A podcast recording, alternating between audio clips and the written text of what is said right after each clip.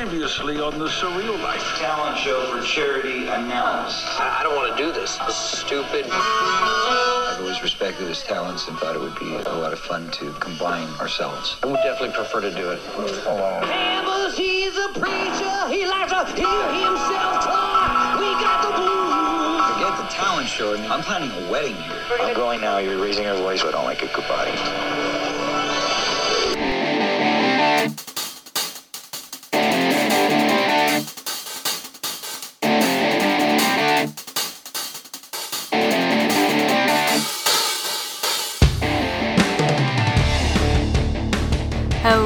Everyone. Welcome back to the Surreality Podcast, where we are recapping VH1 celebrity shows from the very beginning. You guys, have you heard the news? Corey Feldman is going on tour and he might be coming to a city near you. Unfortunately, he is not stopping near the Twin Cities here. Looks like the closest he's going to be to me is Lombard, Illinois, which is like five hours away. So, sorry guys, not going to be making that trip.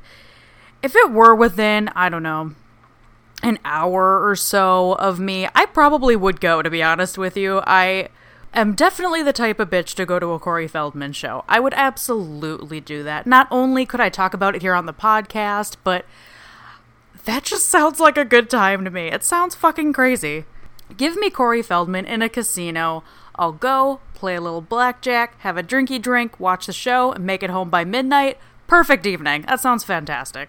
If any of you guys are as weird as me and want to see where Corey is going on this tour, this is a US tour only. You can check out where he's stopping on his Instagram, CDog22. That's dog with two G's. And fair warning, Corey is like a full boomer on Facebook. He writes all of his captions in all caps, so just a warning there. All right, we have reached the Vegas episode of season one of The Surreal Life. I love a Vegas episode of any show. Of course, the Vegas episode from season one of Rock of Love is so iconic. We've got Lacey knocking over the 20 bottles. We've got two drunk Fruit Loops and a hungry stripper, people puking at the table in the suite. I love going to Las Vegas, you guys. I love dressing up. I love staying at hotels. Obnoxiously large beverage. Love it.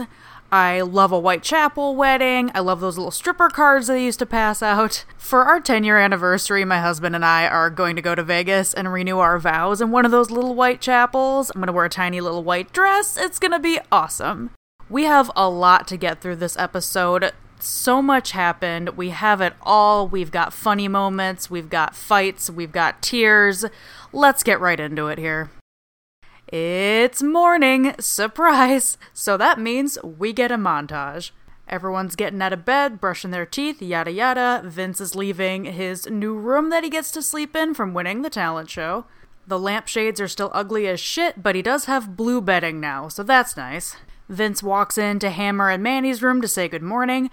Hammer has managed to get his hands on an actual blanket, while Manny is still sleeping under that huge chunk of just solid Swiss cheese memory foam that we saw back in episode 2. Everyone heads to the kitchen where Gabrielle is just frying up a gigantic pan of butter. Like the butter is probably three inches high in this motherfucker. And I just want to know what she's cooking because whatever it is, I'm probably game. Like if she's about to fry up some pancakes in that thing, like hell yeah, I'm down. We see today's edition of the Surreal Life Times. Vince is on the cover and it says Vince rules. Sin City quakes as Surreal Life visit nears. Vince brings the paper to the dining table and they read Okay, we got the paper. I made the cover. Look out, Vegas. Here come the stars. National Airlines is flying the Surreal Life cast members to Las Vegas for a whirlwind trip of wide open fun. oh my god, we're going to Vegas? I'm so excited! So they all seem very excited. Vince, especially. Vince actually lives in Vegas, so he's gonna get to see his fiancee Lia. And we get a cute little moment from Manny. Go to Vegas. We got a pack. So the crew starts to get ready.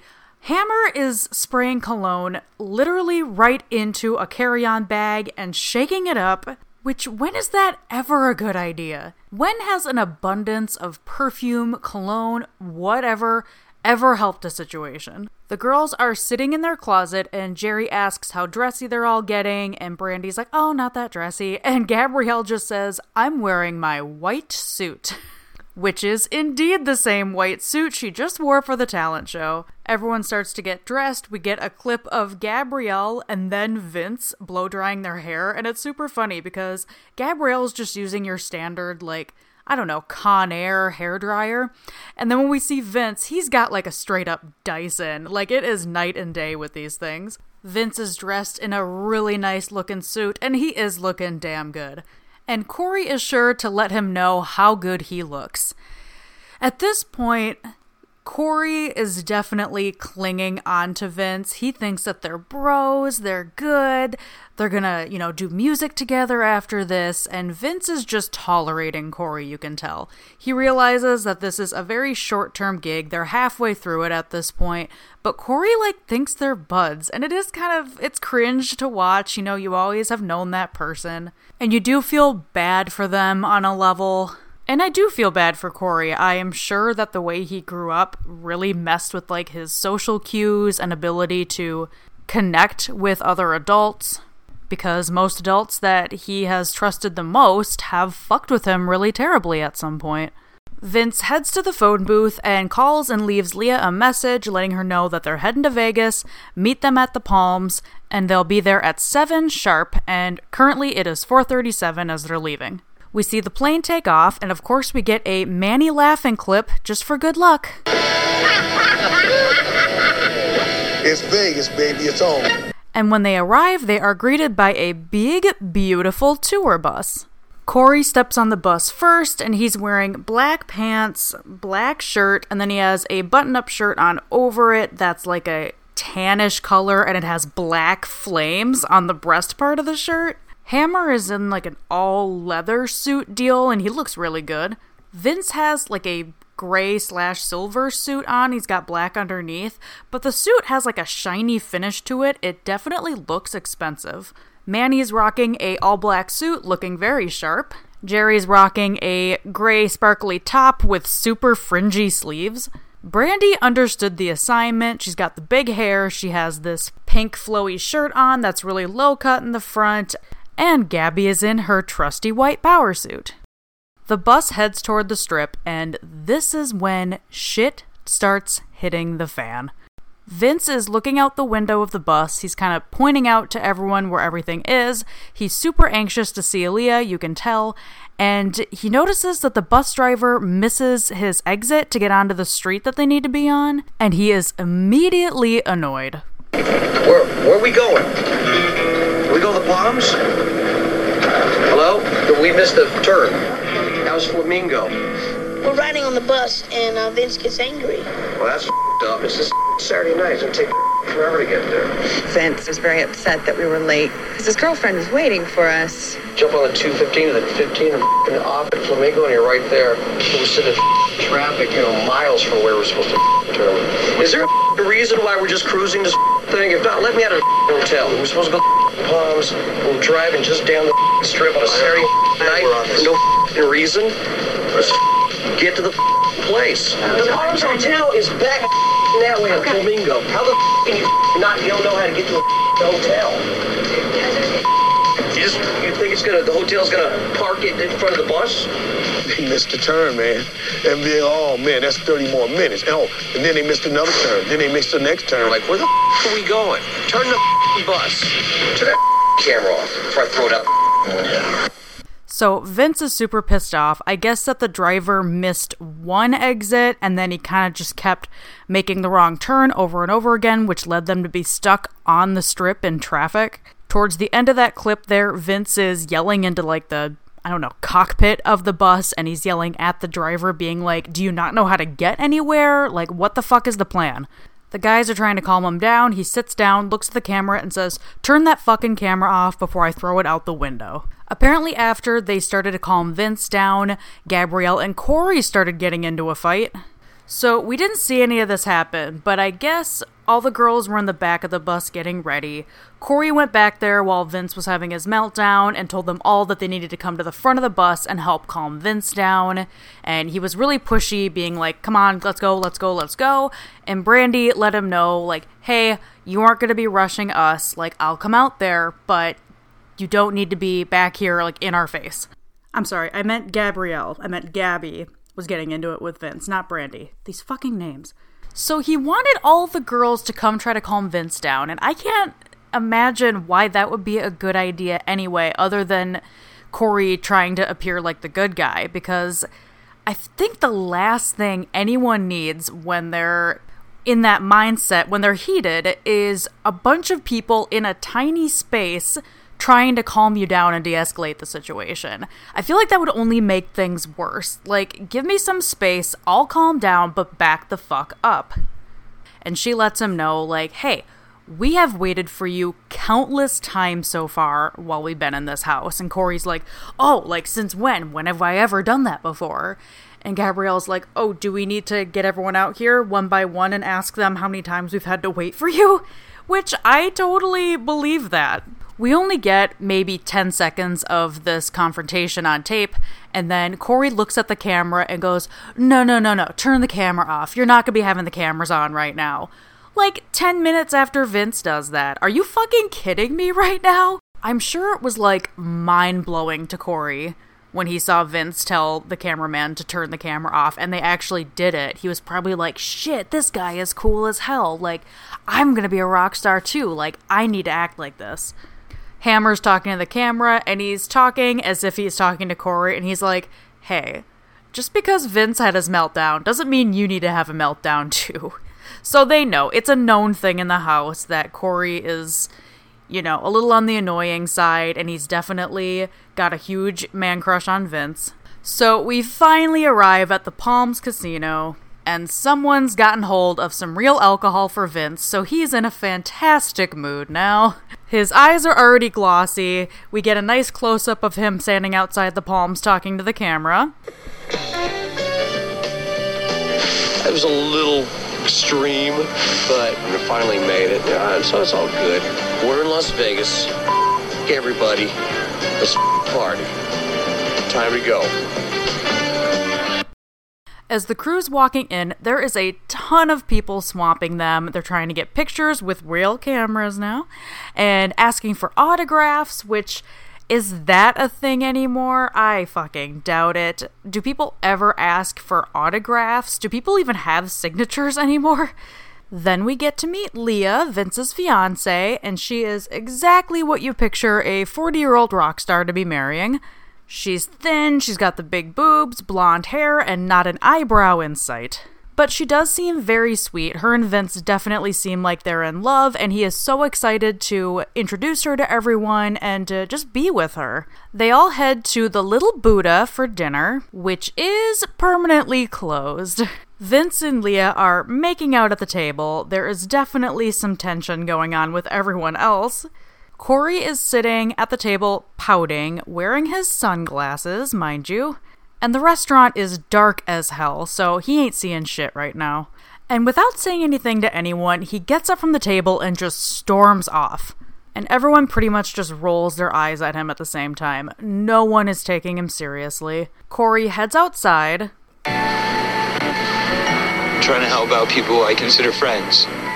And I tried to calm Vince down, you know, he was getting in a fight with somebody, and Gabrielle went off on me like, you know, I was trying to hurt her or insult her. He was feeling the tension from Vince, and so he was going at me.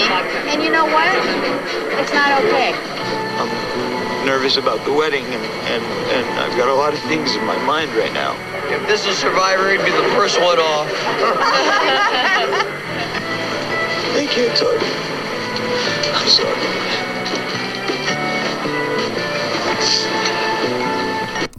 So that's a Corey telling us that he just doesn't understand why everyone's making him out to be the bad guy. He was just trying to help a friend out in need. And there's so much going through his mind about the wedding. I mean, I'm sure it's gotta be a lot. I mean, you've got cake, you've got food, you've got clothes. He's gonna have to change all of the addresses on Susie's Tiger Beat subscriptions. It's a lot. I get it. Not a single tear is coming out of Corey's eyes while this is going on. I'm sure you guys figured that out already, but I just wanted to make that clear. Meanwhile, the crew back at the table are like, what the fuck is this about now? Gabrielle explains to Lia the backstory of what went on that night, and Vince tells the table that if this were Survivor, Corey would be the first one off, and everyone laughs. So Corey tells the camera that I can't talk right now, I'm so sorry. And he walks away. He's just pacing back and forth with his fist over his mouth. Eventually, he leans over a guardrail and just starts to at the ground. It's so dramatic. But no time for that because now it's time to hit the club. They head to the Ghost Bar which is a rooftop bar at the Palms, and it looks like it closed back during COVID, but it's expected to open up within the next few months here, so that's fun. The music's thumping, everything's all like, and the crew are dancing all up on each other. Gabrielle is having the time of her life on this dance floor. She is loving it. She's feeling herself. She's getting every penny's worth out of that white jumpsuit here. And she's dancing exactly like Elaine from Seinfeld here. She's got these jerky movements going back and forth, and she's giving us real intense facial expressions while she's doing this. Manny is sandwiched between two women on the dance floor, and he is loving every second. And we get a voiceover from him being just like, I don't know what happens, but whenever I get on the dance floor, there's a Manny sandwich. The crew head outside, and Corey decides that this is the perfect time to reignite the fight. I'm sorry, I mean, this is the perfect time to put an end to the fight that's been going on. When I got outside, I wanted to end the confrontation and I wanted to let her know listen, I'm sorry for whatever I said, but I also want you to know that you hurt me. I mean, have we ever heard a more heartfelt apology? I am sorry for whatever it is I did to you, but you hurt me. so Gabrielle and Corey are sitting nose to nose. He still has his sunglasses on, which is really fucking rude in this situation, I feel like. And Gabrielle just says, Look, you have to stop being the victim. And Corey's like, I'm not being the victim. I don't know what you're talking about. I'm going to go ahead and just read what Corey's saying to her because since they're at the bar, it's super loud. It's hard to hear him. So he says to Gabrielle, I mean, if you want to take care of me, maybe you have, you know, a mother quality in you that sees the hurt child in me, whatever it is, I don't know, that wants to fix it maybe, and you're doing it in a tough love sort of way. Gabrielle's not having it. She's kind of shaking her head no and closing her eyes, trying to deep breathe while he's saying this, and he barely finishes his sentence and she just goes, No, that's not it. just no. No, Corey, no. She's like, Look, this has nothing to do with me at all. This is me reacting to you. I think we just need to agree that we're different, you know, make it through the rest of this time together, but let's just move on from this. I'm not going to apologize for anything that I've said to you so far, but this animosity has been going on too long, and as long as you're okay with it, I say let's just move past it and be done. Corey agrees, so they do a very half assed hug. Gabrielle's kind of eye rolling as it's happening. And then we get some afterthoughts from Corey. Gabby took it upon herself to analyze me and try and be my therapist for the moment, if you will. She kind of turned that into an opportunity to point more fingers at me. Okay, so I do think Corey is crying out for help here. Since Corey's mom was abusive towards him physically and emotionally, I'm sure he does see Gabrielle kind of, you know, in that motherly role, like he said in the first episode, like typical Jewish mom, which I'm not sure if Gabrielle Carteris practices Judaism. I looked it up, and apparently her mom is Jewish, her dad's Greek. So I don't know if Corey's just saying that because he's Jewish. I don't know. But anyway. I'm sure since Gabrielle does have those motherly qualities, that I'm sure his inner child does want to connect to that and is hoping that someone will just hop into his life and save him. I wonder if Corey was ever asked to do any family therapy or celebrity rehab type shows.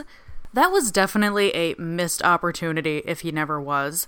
I mean, Corey Feldman is a recovering addict, so you already have that, and there's obviously a lot of trauma in him that he needs to unload. So, if any of the 10 people that listen to this podcast have any sort of pull in the entertainment industry, let's get Corey back on TV.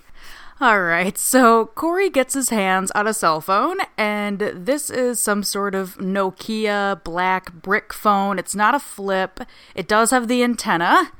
Not sure where it came from. It isn't mentioned. I don't know if production gave it to him or maybe just one of these other drunk people at the ghost bar thought it would be cool to lend their phone to Corey Feldman. But the clock at the bottom of the screen does say that it's 12:24 in the morning, so we're probably talking free minutes here. He calls up Susie and it sounds like he's leaving her a message, but he's talking as if he's talking to her on the phone. He says, "Hey, I'm having a really bad night here." Because, well, first off, because you're not with me.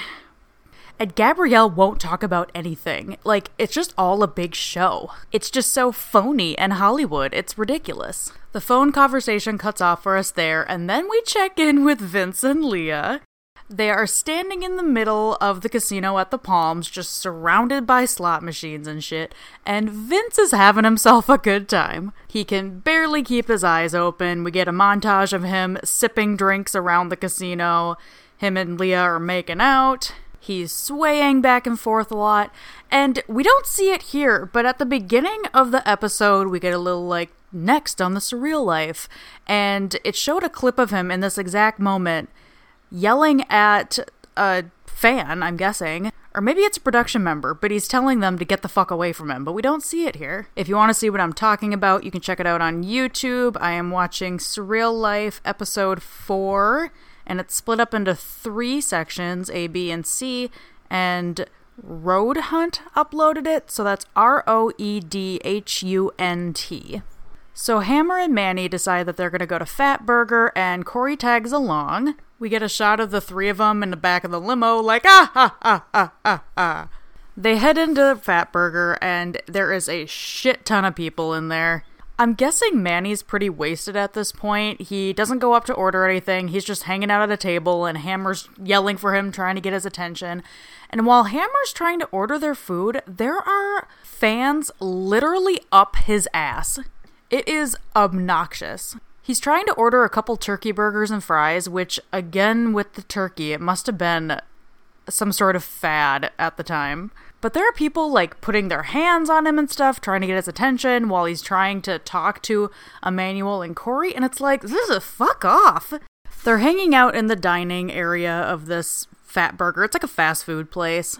And some guys come up and introduce themselves to Hammer, and then before you know it, they're all dancing together, laughing, having a really good time. Hammer introduces Corey and Manny to them. They've got a jukebox going, and Hammer gets Manny to get up out of his seat and then show him a little bit of moves. Manny brushes his shoulders off a little bit and then starts to show everyone what he's got. Those guys, and oh my gosh, there's a plane going past me right now, good lord. And the guys are all around him, like cheering him on as he's going. It's cute, it's a nice moment. Meanwhile, we check in with the ladies, and they have decided to go to a strip club. They go to a place called the Olympic Garden, which is permanently closed, ladies and gentlemen. As of October 2016, they suddenly closed. Apparently, it was a pretty popular strip joint. They offered both male and female strippers, so that's nice. I just don't have any interest in a male strip club. I don't know what it is. I'm mainly straight, but there's just something about a male stripper that turns me off. My mother in law has tried to get me to go with her to those like Thunder from Down Under shows, and I'm just like, eh, hard pass. However, I loves me a female strip club. The first time my husband and I went to Vegas together, we went to the Spearmint Rhino, and they had the whole setup where you got like a free limo ride there, and you had to pay a two drink minimum, I think, and the drinks were like fucking $20 a pop for like lowball glass mixed drinks. It was complete bullshit, but it was fun. When in Vegas, right? and it didn't provide transportation back to our hotel, so we had to get a cab. We get picked up, and our driver's like, Hey, you having a good time tonight? We're like, Yeah. And he goes, You trying to keep having fun tonight? We're like, Yeah. And he's like, You guys looking for a little. I just yelled, No, thank you. And the rest of the drive was just dead silent. so either our cab driver tried selling us Coke, which, whatever, of course, like, Vegas, whatever. But I was fully convinced this cab driver was an undercover cop, like, for sure. Anyway, the girls head into the strip bar, and it's exactly what you imagine it like. The guys are in tight little black jeans, and then eventually, when they take those off, they have thongs on underneath. Jerry and Brandy each get a lap dance. The guys are rubbing all up on them, vibrating on them, you know, that weird move. Everyone's having a good time, except Gabrielle. She hasn't sat down at all since she's been there. She just has been standing next to where Jerry and Brandy have been sitting. And eventually she just leans into Brandy and says, I think I have to go. I'm not having a good time and I think I need to leave. And Brandy's really not giving her much back. She's just looking up at Gabby and she's like, okay, bye. Plenty of dick for me. We see Gabrielle out in the parking lot, and she's telling the camera that she didn't like that at all and how she felt super skanky, and she doesn't want to talk about it. So she just aimlessly walks around the parking lot. Uh, I mean, I get it. It's not everyone's thing. She is married, but she is like, uh, how old is she here? She is 41 here. And maybe this just isn't something her and her husband really talked about the possibility for when she left, or maybe she's worried about the fact that her kids are gonna see this when they get older, or maybe she's just like me and she isn't into the male stripper thing. Because she didn't care about the uh, naked girl covered in sushi back on the first night. So Brandy and Jerry leave the club, and them and Gabrielle decide to head back to the bus. And at this point, it's 4 a.m. And apparently, when they get there, they're told that they're going to be going to church the next morning, which, what? How in the hell is this just being brought up now? Brandy's like, yeah, well, I guess we only have a few hours to get some rest. We see Vince saying goodbye to Lia, and he's in even worse condition than when we saw him before. At this point, eyes are just completely closed. He's completely leaning on a beam outside of the casino. He's mumbling to Lia how much he loves her and how he's gonna miss her, and he's trying to kiss her, and Lia's just looking like this is not the first time that they've done this dance. He musters up enough strength to get himself onto the bus, and he hugs Corey and Hammer once he gets on, and Hammer says he's gonna make sure that he gets to bed safely. The bus takes off to start the 395 mile trip back to LA at 4:12 a.m. The sun starts to come up on their way back, and it doesn't look like Brandy or Jerry bothered going to bed, which, yeah, I remember in college when I would pull all nighters all the time because I am a huge procrastinator. Um, sometimes I just wouldn't bother going back to bed because sleeping for two hours just doesn't do it for me. Like, you wake up, you feel worse, you feel groggy. So just tough it out, stay up. Everyone's up, everyone's cleaned up, looking nice for church and Corey starts a discussion with everyone on faith and what their relationship with church has been. Corey is Jewish, so he has never been to church before. Gabrielle says that she does pray, and whenever she prays, she always says, Thank you for everything you've given me and for everything you haven't given me because sometimes there's things in life that you think you want, but you have to be careful what you wish for. And Corey says that he does something similar. He always says, Thank you for what you've given me, and thank you for what you've taken away from me. Vince is very quiet because he's probably hungover as shit. You know that the poor guy just wants to be in bed with a McDonald's breakfast sandwich right now, but we gotta go to church. But he does look really good for someone who was up drinking past four in the morning, but He's probably a seasoned pro by now. But Hammer asks him, like, hey, Vince, what's your relationship with God? Like, do you pray? And Vince is like, nope. Nope. I used to. I would pray all the time when my daughter was sick, and it obviously didn't work, so I don't pray anymore. Hammer says, Yeah, that's really understandable, but I know that you still have faith in you somewhere. I can see it. I believe it. I think today's going to be really good for you. They pull up to the First African Methodist Episcopal Church, and Vince does perk up when he sees where they are. He's like, Oh, we're at AME. Oh, this is great. They head in, and we see Hammer start to get ready to lead today's service. The crew's lined up all in the front row, and it is packed. This is a ginormous, beautiful church. I would say there's at minimum like over a thousand people there. And the energy is fantastic. It's super positive. Everyone's up, clapping, happy to be there. They're praying and singing. I have very minimal experience with church myself. My parents, much with everything in my life, just told me eventually you'll figure it out. and I still haven't figured it out. But I am not super into church myself. However, if I were to ever go, this is probably the place where I'd go.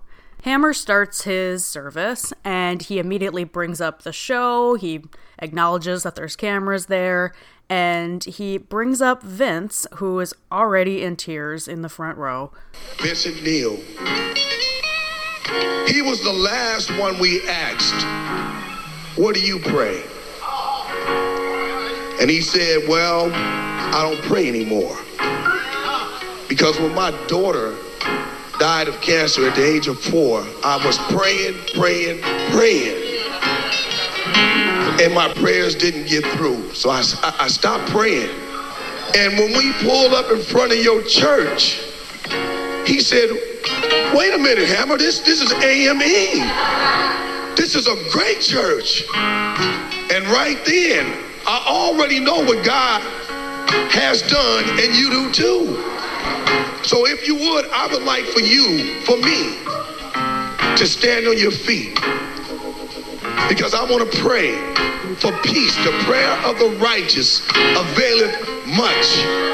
I was shocked. I had no idea that Ed Hammer was going to single me out. So they bring Vince up on stage, and the entire church stands up, holds their palms out, and they pray for Vince and Skylar.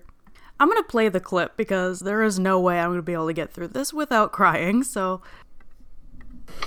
We ask you for the assurance to one who stands before you. Yes, yes Lord. That the daughter is with the Father. Yes, Come, Holy Father. We don't understand why. We'll understand it better by and by. But for right now, let this be a witness that the Lord will make a way somehow. In the name of Christ Jesus our Lord, we claim healing. Daughter, daughter, daughter, pray for us. Pray for us. And we'll take care of your daddy. In the name of Jesus. Amen. Everyone up on stage gives Vince a hug, and then when he gets down, all of the cast gives him a hug too. They're all so happy for him. They're all in tears. Vince is crying. I haven't experienced anything like that in a very long time. And then last night was uh, uh, before I went to bed. For no reason, I prayed.